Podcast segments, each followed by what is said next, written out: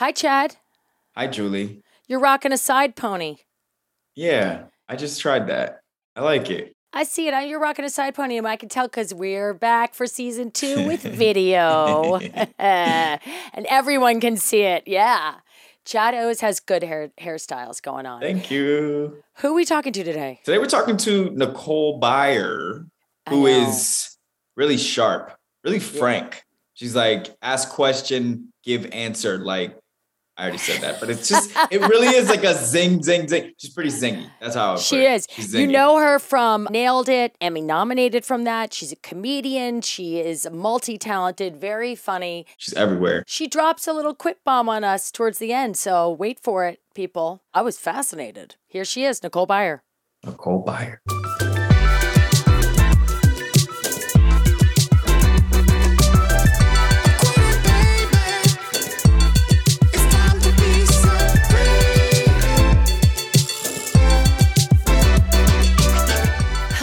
Nicole Byer, and welcome to Quitters. Hi, hi, hi. Oh my gosh, we are so excited. I am so excited. I don't know, Chad. I'm super excited. I just watched Nicole turn down a bunch of guys on the street. I enjoyed that.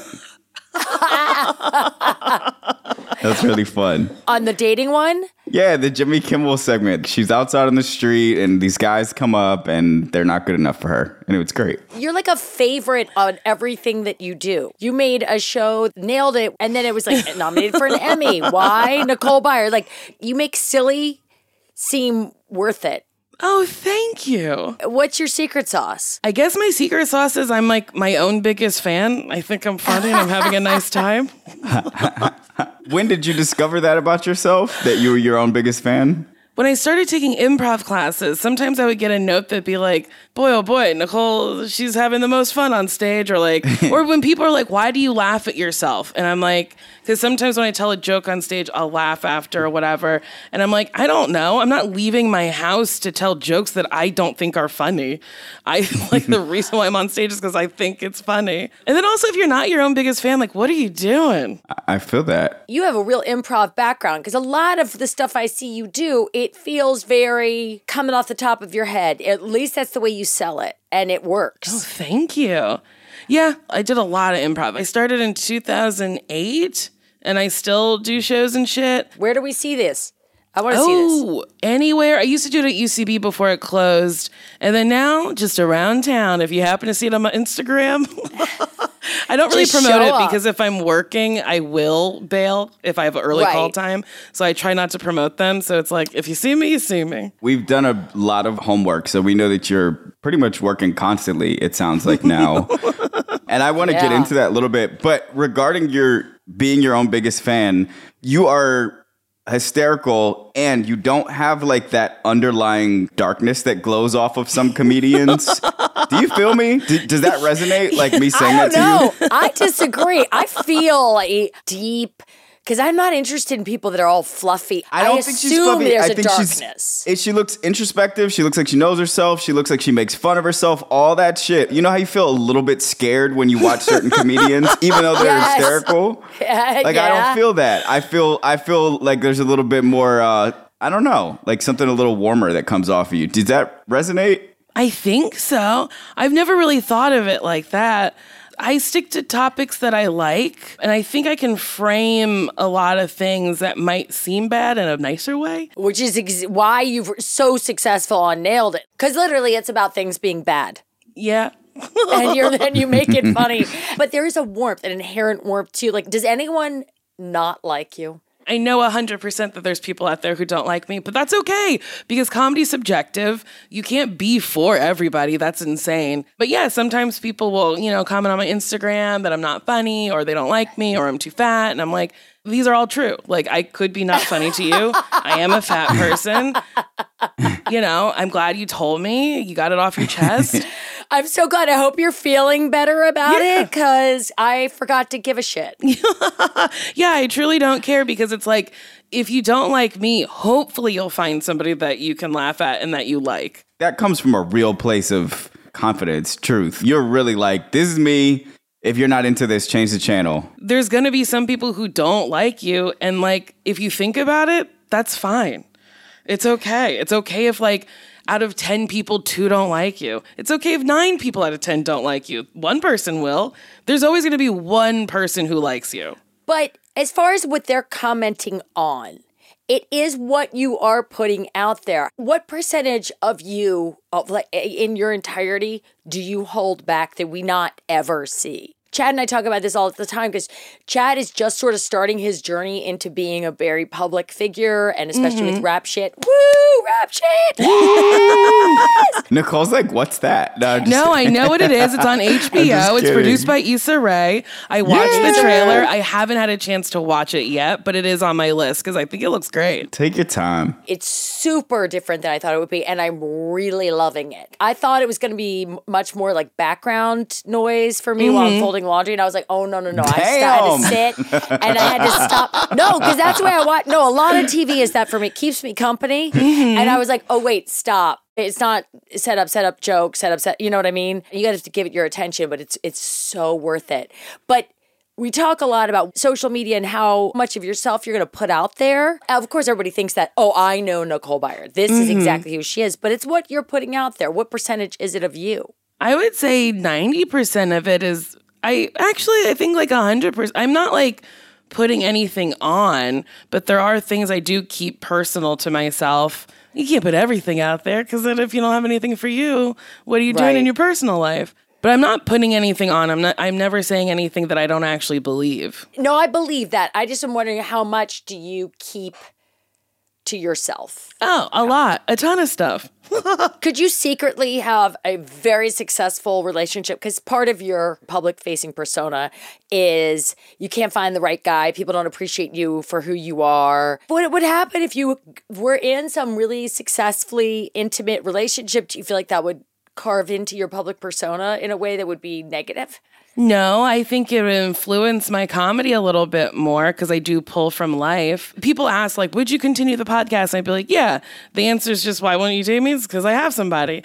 Um, yeah, I would continue it. And yeah, I think I would probably make jokes about it. I'm curious. It would be fun. I would love to be able to make jokes about a boyfriend. Would you really, though? Oh, yeah, absolutely. It'd be fun. You've hooked into something about dating that really sticks on people. It's in your comedy, it's in your podcast, and you talk about it. It resonates with me. I'm 34, I'm engaged. I dated for like, I don't know, probably 10 years in New York City. It was really fun, it was really shitty, it was like a whole range of things. But like, what's the thing that you've hooked into that is making it work for you? nothing that's happened to me is specific to me.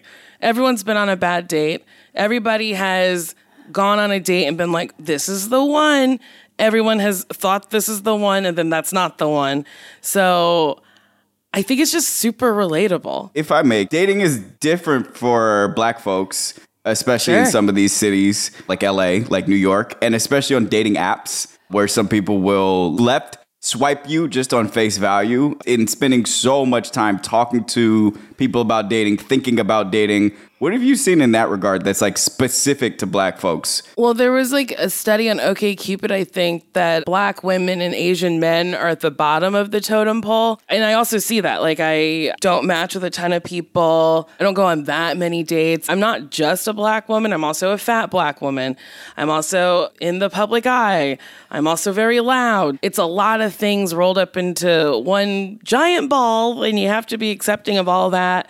And I guess what I've learned is just like, I don't know, I haven't met the person who likes all of that because it is a lot. Do you think guys are intimidated by those things? I'm not on apps, but producer Rachel is, and we wind down several nights a week with a glass of wine and a good swiping session. Mm-hmm. And because it's not my skin in the game, I really enjoy it.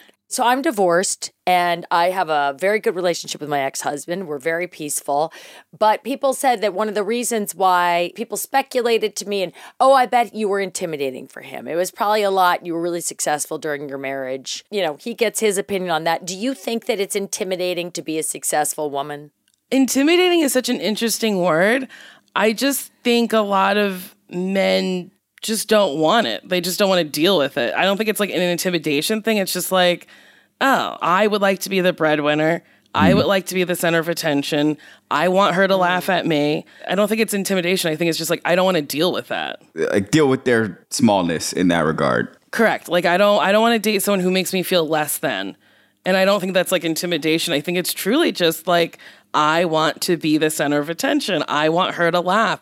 Just like that age old, like a, girl just being like flirty and being like, oh my God, you're so funny. it's like, I'm not going to do that. And I could see how that would be hard for anybody because you're very smart and very fast. But like there's guys out there who are very smart and very fast who should be able to deal with that. I mean, it's not just that you're successful. Like you mentioned a few dimensions of who you are that people left swipe according to the OK Cupid thing that you read, which I'm also familiar with. And I'm not just trying to poke the subject matter. It's interesting to me. Like I study race a lot, I write about race a lot. And even still, I'm still kind of just like, but what the fuck? What is really under there? Do you know what I mean? Like what's really Mm-hmm. the thing? Do you think you have a handle on it? No, I think if I had like a handle on it or the answers, then I could just solve it and find somebody. In LA, you have a lot of people who aesthetically look more like somebody in a magazine or like on TV or whatever. And I I'm not saying I'm ugly. I think I'm very beautiful.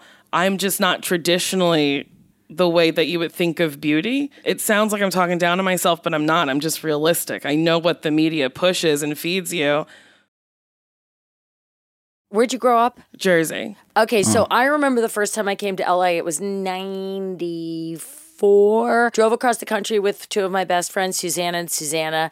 And I remember we drove in and came in hot from Vegas and we were a mess. And we were at some bar looking around going, what do they do with the old and the ugly here? Like there are no unattractive people in LA, and it is stunning when you first experience that. Chad, do you remember your first experience of that? Yes, but also like when I visit LA, there's like the different pockets of LA. Like when I go and hang out with my high school friends who live in Inglewood, it's different. It looks different there versus when I mm-hmm. come up to the suburbs or when I go to West Hollywood. Like it, Right. it all looks different. Where do you live, if we can ask that, Nicole? Me? And give I your live in- address. I live in Los Angeles, California. okay, cool. Word. it's different from Jersey. I live in Queens now. It's definitely different from Jersey. Yes. so you grew up in New Jersey. Are you an only child? No, I have an older sister. Did she end up a comedian as well? No, she is a teacher. She works with kids. She's got the patience of a saint. She's the nicest person. Anytime I'm like, is there an awful thing she's ever done? I can't think of one. Like, she's so nice. Does that give you some freedom though? Does that allow you to be the younger sister who's a little bit messier? Oh, yeah. I constantly stayed in trouble. And she constantly was just like getting straight A's and was being nice to people. We're very, very different. Like, I'm a little taller. She's very short. I'm fat. She's very thin. We're just like very different. The most recent thing that I read about you, I'm ashamed to say it was a Yahoo feature. It was detailing how back to back to back to back your schedule is and your life is right now. I have a much less crowded schedule than yours, and like I'm sick right now. I just have a cold. Literally, the physical toll is a Yeah. lot. Have your life always been like this? Were you a kid with a lot of energy, or is this new for you? No, I've always had a lot of energy. I have a little bit of ADHD, uh, not a little bit. I have very severe ADHD. It's like easier for me to compartmentalize different things and bop around to different things and pull focus from thing to thing. I recently got an assistant, and that has been. Oh boy, so helpful and wonderful to help me with my schedule. Because before I was doing everything by myself up until October of last year. And that was Wow. real awful. Like everything would get done. Just like when? Who knows? I like being busy. I like working. And then I do take breaks. not like not in a sense that like normal people do because I do work weekends too a lot, but I will like take a nice vacation where I do nothing. You know, the name of the show is Quitters, and we don't know that much about your early years. I want to know if there was ever a time you were on a different trajectory. Was there ever a time when you were like your sister, like, I'm going to be a teacher, a nurse, a doctor, a lawyer, something in the straight and narrow kind of world? For a little bit, I wanted to be a mechanic. Sweet. Not at all what I was expecting. I when I was little, I loved cars. I still like cars. Like I just bought my dream car, which is a '98 Mitsubishi 3000 GT. oh shit! I'm gonna have to get my kids in here. Yeah, They're gotta gonna shit themselves. Does it have the um lights that could do this? No, that go no, up no. in the so front. they stopped making them with the lights that pop up. I think in '95 or '96. Oh, okay. And I didn't want to get that one because it's a pain in the ass to get them fixed and you have to find a mechanic that like knows how to do all that shit. But yeah, it's my it was my favorite car growing up. It was like an affordable Japanese sports car and I loved it.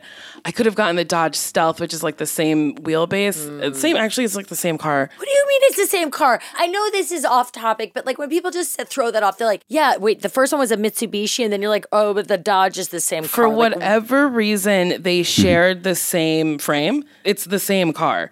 It's the same thing with like an Eagle Talon and a Mitsubishi Eclipse. It's the same car. Dodge Intrepid and the Eagle Vision are mm, similar wheelbases, different, but uh, I don't know why Dodge and Mitsubishi had the same cars because they don't correlate. They don't correspond. Like Toyota and Lexus are like the same car. Okay, you're blowing my mind. This was really a passion of I mean, it still is a passion, but so it sounds like being a mechanic was seriously an option for you. Yeah, like I asked my dad to show me how to change my oil in my car.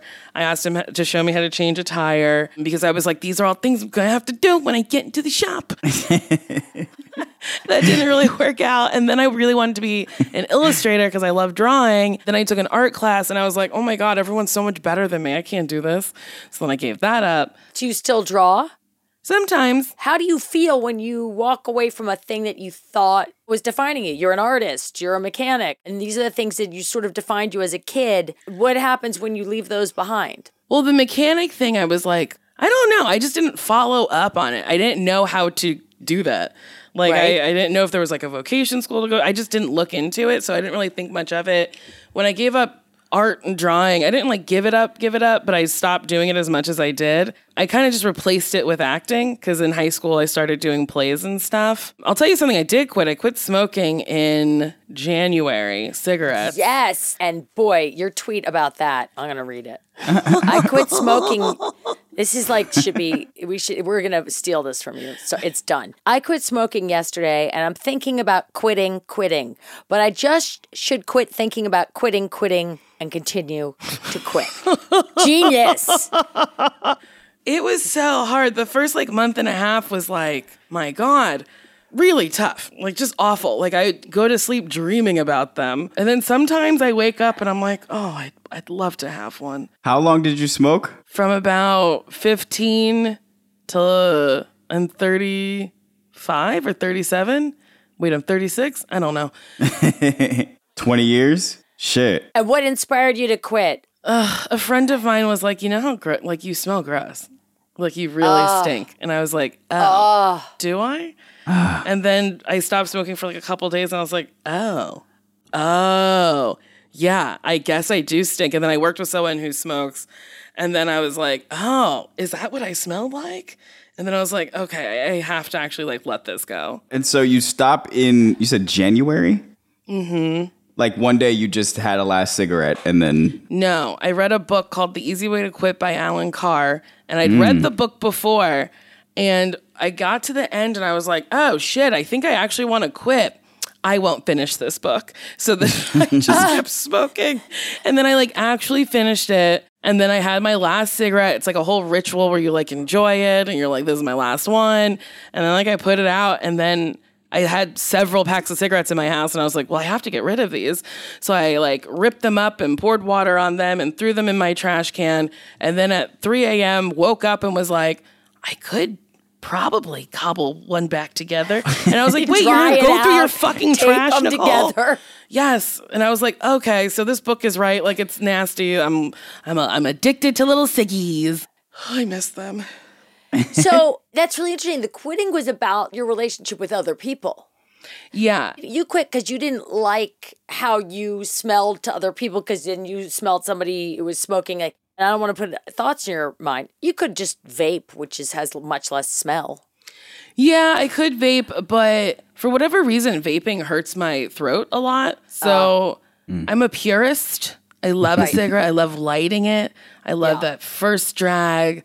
I just love it. And then my best Uh-huh. friend, she would also be like, "You smell like cigarettes all the time," and I'd be like, "I know I smell like cigarettes because I smoke them." It is nice not smelling like them. How has it changed you? I get sad. No, I'm kidding. well, my blood pressure went down, so that's good. I guess I'm not winded as much going up the stairs. I don't really see like a huge change. You're a walking advertisement for quit smoking. She's like, it's basically the same. It's the It same. kind I could have just used mouthwash and achieved the same effect. Have you replaced the ritual or the feeling or the high, like the buzz? Have you replaced it with something? No, I actually haven't. It's not funny, but like I used to smoke like when people would leave my house or like in the mornings and at night. And I have like a little backyard area where there's like a table and an ashtray. And every time I walk past it, I'm like, oh, we don't do that anymore. Mm. It was a ritual. I have a little back office at my house, and I'd like walk out to my office, smoke a cigarette before I go in my office. When I leave my office, smoke a cigarette. I punctuated things with a cigarette, and now I just have to be done with shit. Yeah, that sounds really hard. That sounds like maybe you have to get rid of the table or something. Like maybe the table has to just be donated to Goodwill. Maybe. I don't know. Or repurposed to like put, cover it in flowers or something. Oh, I could do that. Just cover it in flowers, make it all cute and shit. Have you talked to anybody about what happens in your brain when you quit? No,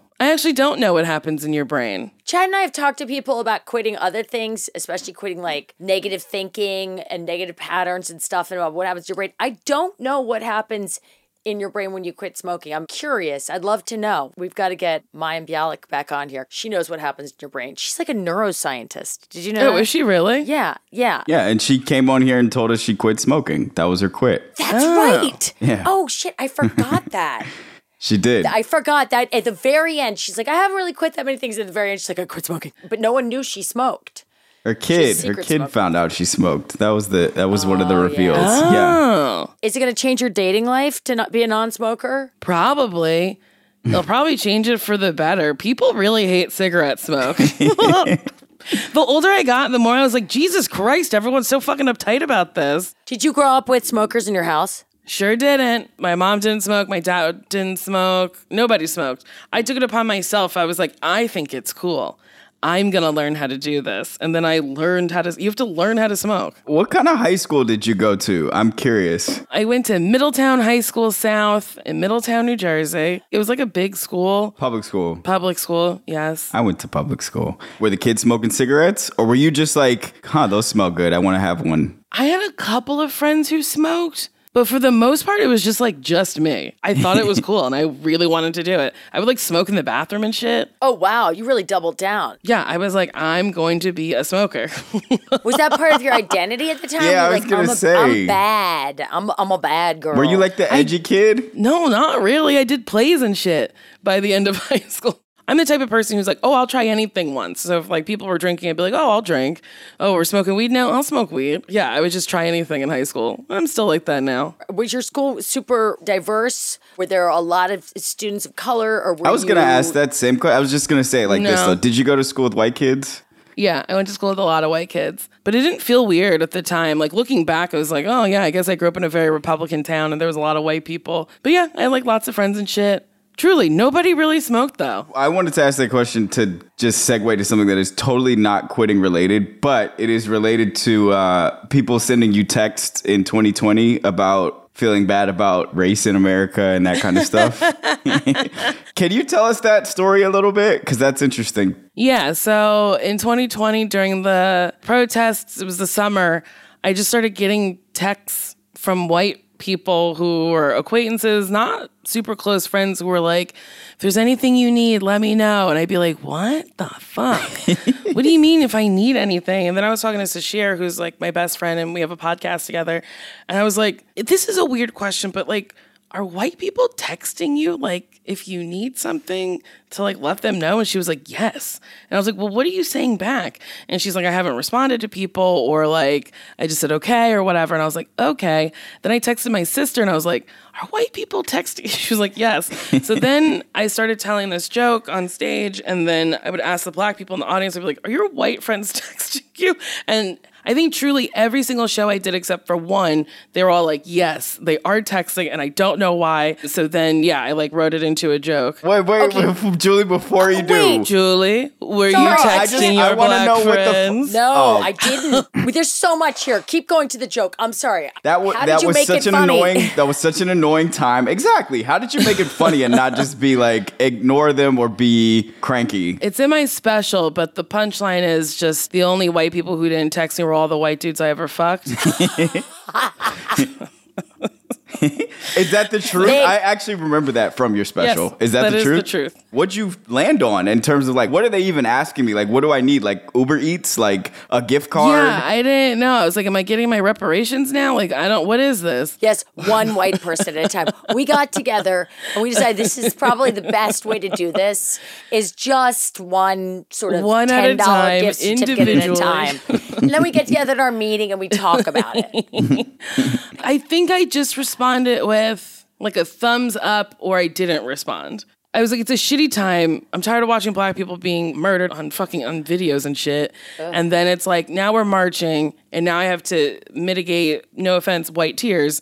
And I was like, I don't have the bandwidth to do this. So I was like, I am not going to respond. Generally speaking, I'm just guessing because of where you stand right now. Like there's probably white people all over in your life, in your business life, your neighbors. What is your relationship with white people like? Is it comfortable? I'm black. A lot of the black folks in my life love you. A lot your name comes up a lot. You know, we laugh, we watch your special together. It seems like white people like you too. That's unusual. Is there anything you've done intentionally to walk that line or is that just who you've always been? I don't know. I think I just try to put out things that I think are funny and if you like me, you like me and I'm happy you like me and I don't really care what race you are, what color you are. Did it put you in an uncomfortable position though in that moment? Like for real, not just the funny of it. You are great to be able to find the funny in political strife and racial strife. Chad wrote an op ed piece for the New York Times that they titled, right? The, you- Yeah, you didn't but it was- the title, but they titled I don't need love texts from my white friends. Yeah, it was a good title. And I read that before I met Chad. I read it and was like, ah, like dropped it. and I was like, thank God I haven't sent any text. But at the same time, like, was 100% just mentally crafting the perfect text that would make all black people love me all the time. and then when I read Chad's book and then we got in touch with each other, I read it and I read his piece again and I tried to be more measured about it, try to take it less personally. We can still get into it on this one at times because I'm like, well, what were white people supposed to do? And he's like, shut the fuck up. I get that now. But at the same time, I wanted to be a good white person. I did all the reading, I read all the books, and I'm really glad I did because I finally understood white tears. Like you said, sorry, no offense. And I'm like, none taken. I know exactly what you mean. And I'm really glad I read those books. But I also know that you can read the books and still have to shut the fuck up.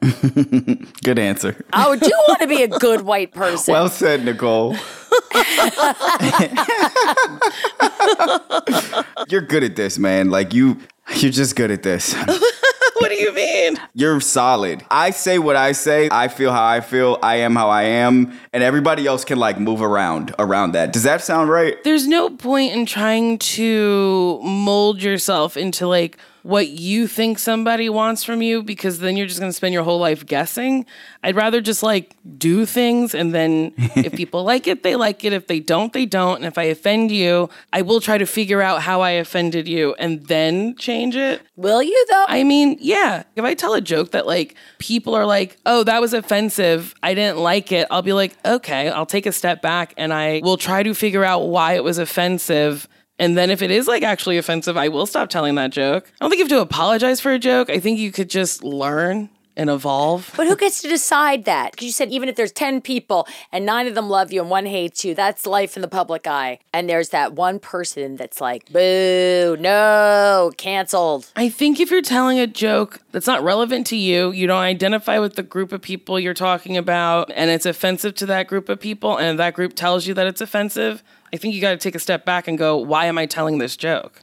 Why am I talking about something I don't know about? I truly think it's like if I don't have an experience with it, then why am I talking about it? I have a Karen joke in my special. I've encountered Karens. This is my view on it. But if I had no encounter with one and I'm just like noticing and like hearing about it in the zeitgeist, like why am I making a joke about it? Because I heard about it? No, I mean. I, I like to make jokes about things that I've experienced because then it's like authentic. Otherwise, it's like, why are you telling this joke? You have so many outlets for your voice and creativity. 10, let's just say. You have that many, right? You have podcasts, you have TV, also appearances. You also do stuff like this. Like, how do you not run out? I know you said you're ADHD, so I imagine you probably have a lot of things firing off at once all the time anyway.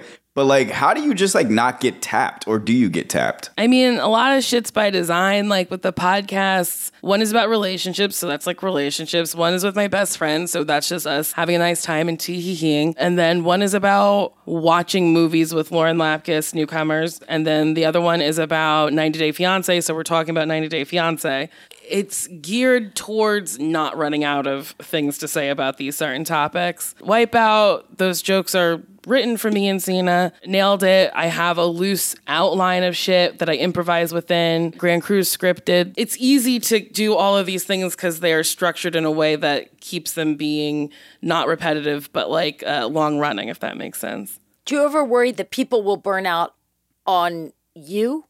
No. I hope they don't. They might. I think that you are endlessly entertaining and fascinating because you're authentic. I don't want to damn you with your own praise, but I remember hearing once about somebody looking for a Julie Bowen type. I go, "How about just fucking me? How about me? Because I'm available." so you don't get a Julie Bowen type. They're like, "Well, we don't really want you. We're just looking for someone like you." Yeah, that's awful. But the flip side is like uh, Sofia Vergara. I remember one day saying to her, she always work on the weekends, and she is 100% given me permission to do her voice. She was like, Jess, this weekend I'm going to do the Ninja coffee maker for the, uh, how you say the, um, the television, you know, those long ad, what are those ads called? Like, it's like a- Commercial? no, but it's like the long one. It's like a half an hour ad. Oh, an infomercial. An infomercial. And I was like, Sofia, you're a good actress. Like, you don't have to do that if you don't want to. She goes, I please, right now they want me. I make all the money I can, and then poof, I disappear. And I was mm-hmm. like, is that maybe I'm doing this wrong? And do you ever have thoughts like that? Like, I should get it while the getting's good. Yeah. I mean, if people want to hire me for things, of course I'd like to do them because there will be a time where, I mean, knock on wood, I hope it doesn't come, but there will be a time where you're not as hot as you once were. You know, women have expiration dates in here old Hollywood. You get a couple wrinkles or two and they go, eh, tuh, tuh. go to bed, you're nasty. so, yeah. Go to bed. Go to bed. I do try to work as much as I can. But I'm also like lucky because I've created a career where a lot of it depends on me. I could go tour. People will come see me because they like me. I don't always have to just be on television and like wait for someone to cast me. I also write, I do podcasts. So they might get sick of me, but I don't think I'm going to go anywhere. Your answer totally made sense when I asked you how do you not run out of stuff and the answer was basically because like the format of everything that I work on is such that it lends to more stuff basically. Mm-hmm. Did I paraphrase that right? Yeah. you just added four more things to the list that I didn't even mention which is that you tour you write do you even acknowledge what I'm saying that like that you're, you're prolific like is it just flowing through you or is there some discipline about it I mean, there's discipline. When I wrote my book, that was hard. There was like deadlines and shit, and I'd be like, "Oh my god, I don't know." It's a picture book. It's like there aren't that many words, but I was like struggling to write this. I don't know. I just like I like doing it. I like telling jokes. Also, I have help. Like my manager listens to my podcast, and he'll sometimes Joel will be like, "Hey, this little thing you said's pretty funny. Do you want to like?" add on to it and make it into like a full fledged joke. And I go, oh, okay. And then like Sasheer and I, we've written stuff together. We collaborate a lot. I do things with people, so it's not just me by myself. You don't have to name the project because you have so many. You just named so many that I lost count. Secretly in your brain, is there one of you're like, oh, I could dump that? No, because I like all my jobs. I did take a like a step away from stand up because it was just getting overwhelming working 5 days a week and then touring on the weekends. I'll just take a little bit of a break from something. And then everything doesn't shoot at the same time. So, I'm pretty happy and content and like really fucking lucky that I get to do what I get to do. What's your IRL life like when you're not working, which seems rare? I mean, now you can't smoke cigarettes in the backyard. I know. either. That's why So, the like, first thing that yeah. occurred to me too, Very Chad. I was like, it's right here. She sits here and she's swiping, just swiping and smoking. What do I do? I hang out with my dog. I travel. I like to go to nice restaurants. I like drinking. I like roller skating. I pole dance. Whoa, whoa, whoa, whoa. Let's just take a pause. You had me at roller skating, but then you just had to go on to pole dancing. Can you explain the genesis of both of these loves? Sure. So, right when the pandemic started, I think it was like April or May, they were like, you can go outside. Outside's not too bad. I was like, all right. Well, what can we do outside? And I was like, ooh, roller skate. I've always wanted to roller skate. So, I bought a pair of roller skates. And then I was like, Sasheer, you have to buy roller skates. And she was like, I don't want to. So then I sent her a bunch of links to roller skates I thought she would like. And she said, I don't want to buy these. And I said, Well, you will. and we're going to learn how to do this. So then she bought roller skates. My friend Logan, AKA Meatball, he's a drag queen, and his boyfriend, they had roller skates. And then uh, my friend Ellie had roller skates. So then I was like, okay, let's all meet in the park on Tuesdays and we'll have a little skate gang. So on Tuesdays, we would play music and roller skate till the sun went down and then drink wine. And we did that all summer and it was so nice. I'm also speaking from such a privileged place that during the pandemic, I was like, I started a skate gang and we had a nice time and people were dying. I do know that that's like a nice thing that I got to do that a lot of people were not afforded.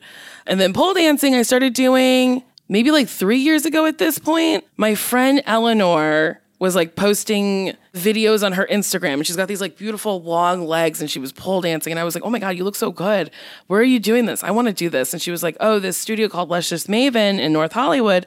And I was like, "I want to do it." And she's like, "You can." And I was like, "I think I'm too fat." And she was like, "No, no, have you ever seen like two people on a pole? Just like if two people could be on, a, and so I came up with my own equation. If two to three thins could be on a pole, one fat could be on a pole. Your concern was for the pole? Well, I, was would- like, I don't want to I'm rip concerned the for pole out of the anybody. So did you go to that place, Maven? Yeah, Luscious Maven in North Hollywood. Eleanor came with me to my first class, so did Sasheer. It's kind of addicting because you learn like three very basic spins. And by the end of like the hour and a half, you can do at least one of them. And you're like, oh, if I just try hard enough, I can just do this. Is it like the actual physical exhilaration of like moving around thing, or is it like the performance aspect? Like, what's fun about it? I don't know. I wish when I was little, someone was like, you do need to exercise, you know, like you got to move your body. It, it just makes it work better. But you can find something fun, a mm. fun way to move your body that does mm. the job of moving it or whatever. Pole dancing is like a fun way to move your body. And then I like to make little videos and then you can watch it and then you're like, look at what I fucking did. And then I like strippers. I think sex work is real work. I don't know. In another world, I'd be a stripper. That seems like a fun time. Do you watch P Valley? I love P Valley. I just mm-hmm. started watching it, It and is I was so good. shredded by what those women could do on a pole. Yeah, I was like, incredible. It, it was astounding. And the thing where they do like the death drop from above and all, I Uh-huh. was like, oh, this is like an Olympic sport. It should be. They're real athletes. They, They are. are, ser- and the Yeah. core strength. Have you Uh-huh. felt a difference in your body since you started doing it? Like oh, core? absolutely. Like I'm mm. stronger. I'm more limber. I could always do a split, but I lost my splits. What? Because if you don't mm. practice them, you'll lose Yeah. them. I just like worked with my teacher Veronica for like two months, and then I was like, oh yeah, I could do a full split again. So now I can like drop into a split. Like from up, like spin, spin, spin, bam, down onto the split. Mm, so I can't drop from super super far. Okay. Just from a standstill, right? that's too scary. split. Any kind of a split, I'm impressed Well, I by. can, I'm like, just going on my P Valley knowledge. Wrap my legs around the pole and then drop into it. Hey, do you have a point of view on East Coast strip clubs versus California strip clubs, LA strip clubs? I've never been to like a New York strip club. I've been to a strip club in Miami, which was wild. Truly the wildest time I've ever had in my whole life. I've been to a strip club in Kansas, which was also it Whoa. was pretty fun. Kansas I bet was that fun. was wild. Yeah, I liked Kansas. Portland I went during the day, so it was a little sad.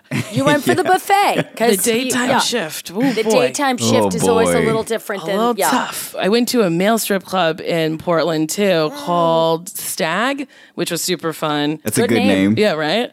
And then I've been to Jumbo's out here. Yeah. Jumbo's though doesn't serve alcohol. No, Jumbo's does serve alcohol. It's not fully nude. So in California, it if is. it's fully California, nude, right. no alcohol. Julie. That's right. Because in oddly, it's in Canada at the Peeler bars. Is that they're called the Peeler bars? You're up in Sniffers Row. It's full nude and all alcohol. And I think they just trust that Canadians are that much more polite than Americans. Mm-hmm. That's most strip clubs. Not in California. Yeah, Not in it's, I- it's California. California specific. And then there's the weird pasty law. It's not in every state, but I know it must be in Illinois because in Illinois, as long as you're wearing a pasty, you're not fully nude. Oh. But they'll wear these pasties that are like painted like nipples or like bedazzled or bejeweled or something. So that counts Oh. as ah. not being fully nude, but it's, you know, small area of coverage to be honest. But I find going to strip bars, I used to think it was really fun Strip because I wanted to be a boy and I wanted to hang out with boys. And I thought that all the things that happened in the world that were good were happening when girls weren't around and boys were talking to each other. And so I used to go to strip bars frequently.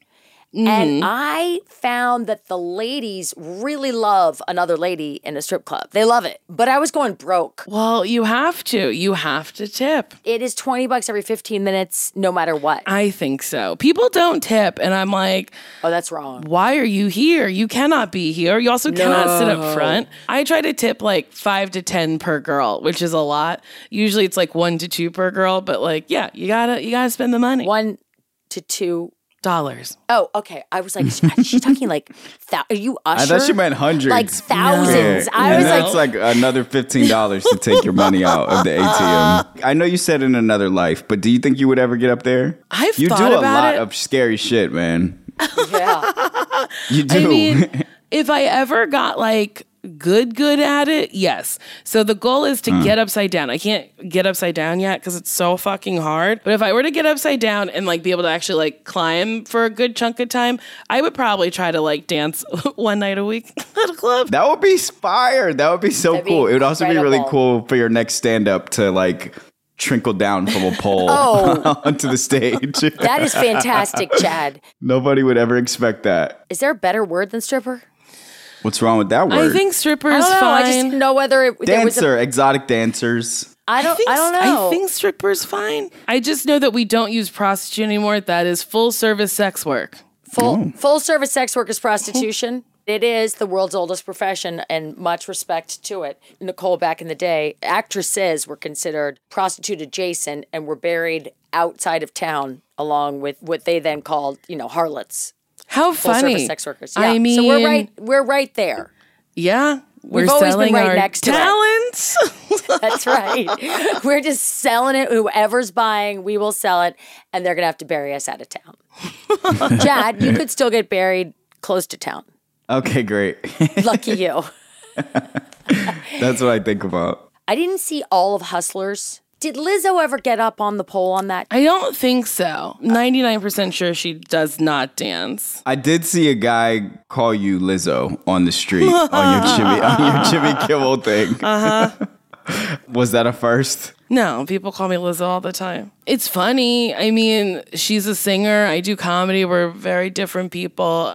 I've been called Gabrielle Sidibe, Dulce Sloan, Amber Riley, like any other bigger black woman I have been called. Have you ever run into any of those women and they said, "Oh my God, I get called you"? No, it was funny. Raven Goodwin was on my podcast, and I was like, I get mistaken for you a lot. And she was like, Never in my life have I been mistaken for you. And I was like, Cool, okay.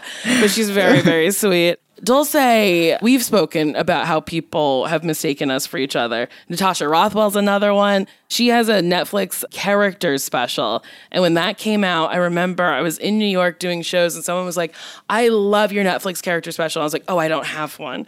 And they're like, yes, you do. And I said, no, I sure don't. They're like, aren't you Natasha Rothwell? And I was like, no. And they were like, yes, you are. And I was like, what? And people like to do that. They like to go, Yes, you are. I've been called Retta. Someone brought me Retta's picture and asked me to sign it. And I was like, I'm not Retta. And they're like, Yes, you are. And I was like, I, No, I'm not. I'll sign it, but I'm not her. Julie, that actually just reminded me when someone was looking for a Julie Bowen type, how much time did you spend in your head trying to define what that was exactly? At the time, I didn't give a shit. I want that job. What do you mean you're looking for a Julie Bowen type? What did they mean? I, let me not even guess what they meant. I found I only found out it because somebody said, "Isn't that great? You're a type." You're a type now. Nicole's a type now. I think there's this pre-modern family, and I was really excited that my name was known at all. Oh, maybe I won't have to try so hard because it's like you know 20 auditions for every one job kind of thing. Oh, maybe we're knocking our numbers down. Maybe it'll be like 10 and 1. I thought it meant a loudmouth white girl.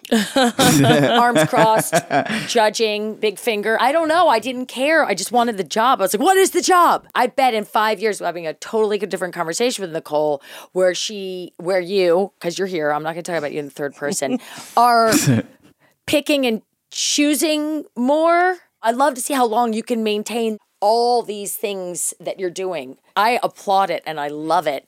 And I love working and I want to do that too. In our homework, we know that you once turned your camera to the thing and showed your schedule blocks. It's like back to back to back to back to back. How much of your schedule filling is you just love what you do? You just love to work. You love the creative output. And how much of it is entrepreneurial? How much of it is just like I'm building a business, the business of me, and I got to do this shit?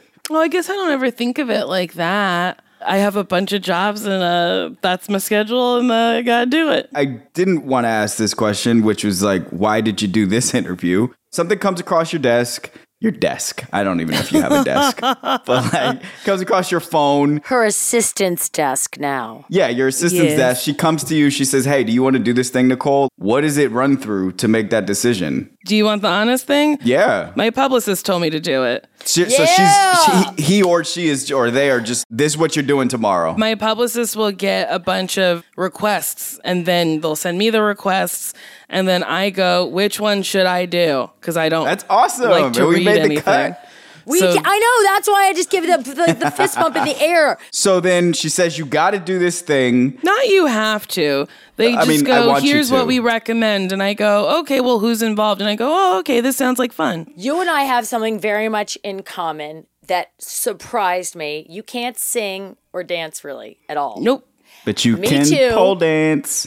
Sorry. Yeah, Well, but I'm not okay. good at it. But that you always wanted to do live theater. I would love to be in a musical, but I don't see that for myself. I mean, I guess I could just do a straight play. One day, I hope to. I would love to. I genuinely love theater. But yeah, I wish I could sing. I spent a lot of time being rejected from live theater in New York. I originally moved there after college and I thought that was my trajectory and TV was for people that couldn't make it in theater and here, here I am happily ensconced in television, but I always felt like it rejected me, therefore it's the thing I want. It's like the guy that wouldn't sleep with me, so I want him badly. I only went out on, I think, two musical theater auditions. I auditioned for Grease and I sang Rock hmm. and Robin, but I didn't bring sheet music. And the pianist was so angry. He was like, Why wouldn't you bring sheet music to a musical audition? What's in a musical? And I was like, Music? And he was like, Yes. And I was like, Oh my God. And he was so mean to me. And they did let me sing it a cappella. It was not good. And they were like, Thanks, goodbye. This is when I was like 20 years old. Okay, so yeah, you didn't know any Maybe better. Fuck 21. that guy. Yeah. Mm-hmm. It was an open call, a cattle call. So there was a bunch of different people there. I guess it was the national tour of Grease. I I don't remember. Are you a watch? This is the extent of my musical knowledge. So are you a you a belter? I know it's all of it is bad. I can't really belt. I can't say if I'm, I'm an alto or a soprano. Maybe I sing in a head voice. I don't know. It's all very bad. I've been taking singing lessons. My teacher is very kind, but I am bad. I just heard the Jersey for the first time in this entire conversation In when you word? said uh, in the word all. All, all. Uh-huh. Wall, There it is. wall. Sometimes it pops out. Of course, I got to bring it back to quitting. That's the name of the show. There's nothing that you would shift out. There's no swap you would do. There's nothing you would quit so that you could do musical theater. I mean, I'd have to learn how to sing first. What about just straight theater? What about Hedda Gabler? Honestly, I would love to do a play. I don't think I'd have to switch anything out. I think I could just take a break. I also stack podcast episodes. I could just stack before I went to New York to do the run and then just do it while I'm not shooting anything else. So I don't think I'd have to give up anything. I'm just going to throw it out here to you and your publicist and your agent and everything. I think we should do a play. It should be a musical, but we never sing. Someone's going to have to write it. I see this written by like Amy Sedaris. It's two people that are backstage about to go on at the musical. They never actually sing because that's the thing that we cannot do. Maybe we go off stage, you just hear someone else sing. As long as I don't have to sing. exactly. And Chad, I'll dance. Chad's actually very good at singing. I've never seen you dance, but I know that you can Sing sing. okay. So your biggest quit thus far, and it's big, is smoking. Cigarettes. That's a big And one. that is That's a big hard one. Yeah. How often in the last 80 minutes have you thought about smoking? Since we talked about it twice, and I did do that at one time, I was like, ooh, that would be so nice. I miss the holding my little two fingers up, and I miss ashing. I miss them so much. what did you smoke? What kind of cigarettes did you smoke? Marlboro menthols. Well, I started with Marlboro lights because we stole them from my friend's mother, and then I switched to Marlboro reds, and then I switched to Virginia Slims, and then Capris, and oh. then Marlboro menthol lights, and then no, I like menthol. So then Marlboro menthols for a solid probably twelve years, fifteen years. Do you have a smoking friend who you left behind who feels estranged now? No. Oh, No, just your like, backyard. You were the outlier. She's like the only one. Everybody. So okay, my old roommate Evan, we used to smoke. He quit before me. He quit probably three years before me, four years, and then he vaped for a while. Now he doesn't do anything. And then my other old roommate, she might still smoke every now and again, but she doesn't smoke as heavily as she used to. So yeah, I guess I left her. Good. I mean, uh, whatever. Good. Great. Congratulations. Congratulations. It's a huge, it is a huge quit. Do you ever come across something in your wardrobe? You pull out an old coat and you're like, shit, there it is. You can smell it. No, I think it's been long enough because I quit January 3rd. So all the coats I wore this year, I didn't smoke in them. So it's been two Okay. years, I guess, since I would have smoked in those coats. Do you wear wigs? I do wear wigs. Because they wi- hair will hold smoke. Hair does hold smoke. And for a while, my wigs did smell a little bit like smoke, but then I bought a wig refresher thing and then I washed a bunch of them. Okay, now she does not smell like smoke. How important are wigs in your life? Would you ever quit wigs? No, I love a wig. I've only had one made for my head, the full head, and it was so expensive and so fancy, and the studio owned it. I couldn't get it back. it should have walked away with you on your last day. I think they kept it in a safe. well, Nicole, I just want to say thank you so much. I suspected you were delightful. And you really are. I'm sure a lot of people have thanked you, parents, during the pandemic. There's very few things my kids and I could agree upon to watch. Nailed It was one of the only ones. I watched it for your relationship with the redheaded AD guy that you're always yelling at. That's so funny. You're the That third person who was like, he's a redhead. I thought he was blonde. He's a ginger. How funny. His beard, he gets when he gets beard, he's he's a redhead. How funny. He's like a. Viking. I guess I don't know what redheads are.